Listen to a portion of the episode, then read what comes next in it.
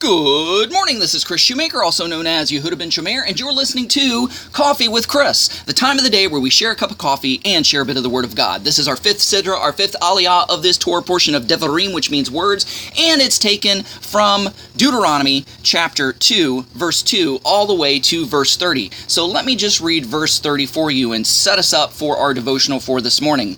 It says, But Sihon, king of Heshbon, would not let us pass by him, because Adonai your God stiffened his spirit and hardened his heart.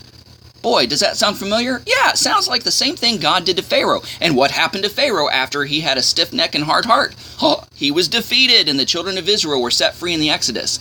So it says, But Sihon, king of Heshbon, would not let us pass by him, because Adonai had stiffened his, heart, his spirit and hardened his heart, in order for the whole purpose, for the reason of handing him over to you this very day. If you're living in defeat, remind yourself of past victories. Moses was recounting all the victorious battles of the second generation from the Exodus, their parents, what they did.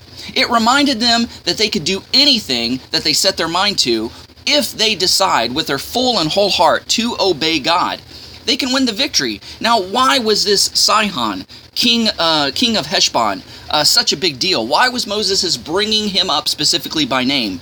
Because he was a giant. It was to remind this second generation that not only were his parents skilled warriors and they passed down those warrior skills to them, not only were they skilled warriors, but they were giant slayers. This second generation are descendants of giant killers, giant slayers. If that doesn't energize you and if that doesn't uh, you know give you hope and, and encourage you i don't know what will. This second generation is like hey we we not only can kill and, and defeat just regular old run-of-the-mill ar- armies like ourselves but we can slay giants so verse 30 but sihon king of heshbon would not let us pass by him because adonai your god stiffened his spirit hardened his heart in order to hand him over to you to this very day Again, it reminds Israel that they're not just victorious warriors, but giant slayers.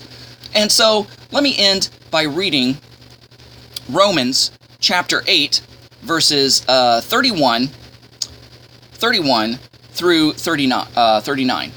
It says, What then shall we say in view of these things? If God is for us, who can be against us?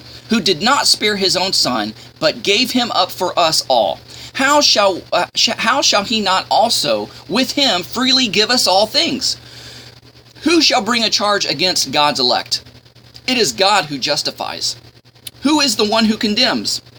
It's the Messiah who died and moreover was raised and now is at the right hand of God and and who uh, also intercedes for us. Who shall separate us from the love of Messiah? Shall tribulation or distress or persecution or famine, nakedness, danger or sword, as it is written?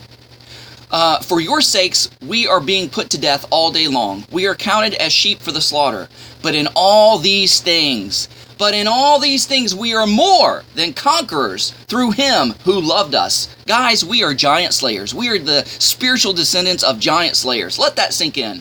Verse 38 For I am convinced that neither death, nor life, nor angels, nor principalities, nor things present, nor things to come, nor powers, nor height, nor depth, nor any other created thing will be able to separate us from the love of God that is in Messiah, Yeshua our Lord. And with that, I will sign off and say shalom.